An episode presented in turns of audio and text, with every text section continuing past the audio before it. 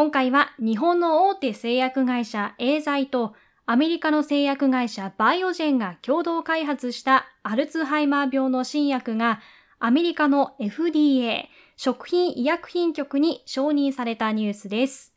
アデュカヌバブと呼ばれるこの薬はアルツハイマー病の方々にとって救世主となるのでしょうか？解説したいと思います。このアデュカヌマブは、アルツハイマー病の進行を抑える効果があると考えられています。そもそもアルツハイマー病は脳にアミロイド β という異常なタンパク質が溜まって神経細胞を壊してしまうことが原因だと言われています。アデュカヌマブはこのアミロイド β を取り除く薬で神経細胞が壊れることを防ぐことで病気が進行するのを防ぐ効果があると期待されています。FDA によると、アルツハイマー病の新薬が承認されたのは2003年以来の18年ぶりで、アミロイド β に関する薬で言うと今回初めてだそうです。今回 FDA に承認されましたが、今後も追加の臨床試験をする必要があり、結果効果が認められない場合は承認を取り消す場合もあるそうです。とはいえ、アルツハイマーに苦しむ人やその家族にとっては期待が持てるかもしれないですね。これまでの治療薬は残った神経細胞を活性化させるなどして症状の悪化を数年程度遅らせるもので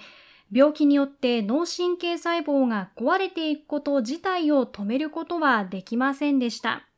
アミロイド β を取り除く治療薬は以前から研究はされていたんですけれども、アミロイド β はアルツハイマーを発症する10年以上も前からゆっくりと脳内に溜まっていくことや、薬の効果を確認するのが難しいことからなかなか開発が進んでいませんでした。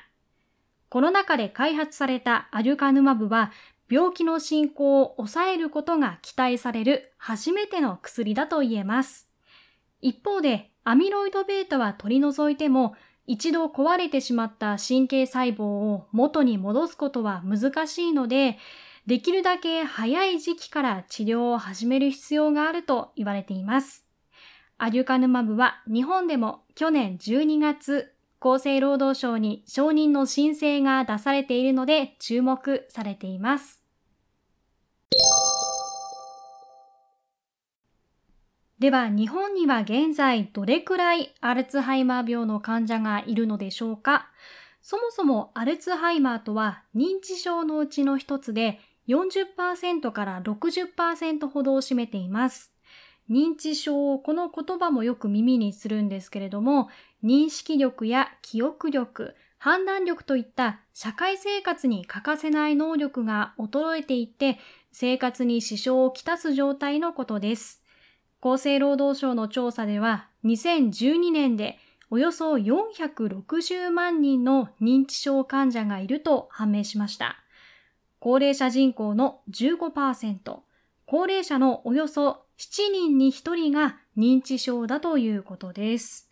軽度の認知症も含めると、高齢者の4人に1人が認知症だというデータもあります。日本の全人口は28%が65歳以上の高齢者で、100歳以上の人も8万人ほどいる日本は超高齢社会なんですよね。このままいくと2025年には認知症患者は700万人に達して、高齢者の5人に1人を占める見込みになっています。先進国の中で最も高齢者や認知症患者が占める割合が多い国が日本だと言われてるんですね。なので認知症やアルツハイマーっていうのは日本社会にとってとても重大な問題だと言えます。認知症やアルツハイマーは加齢に伴って誰でも無関係ではいられない病気だと言えます。日本だけではなくて世界でも高齢社会が進んでいく中で患者数も年々増え続けています。そんな中でこの薬が人々を救う手がかりになっていってほしいと思います。そして年齢が高齢になっていっても生き生きとした生活が長くできる社会になることを期待したいです。Thank you.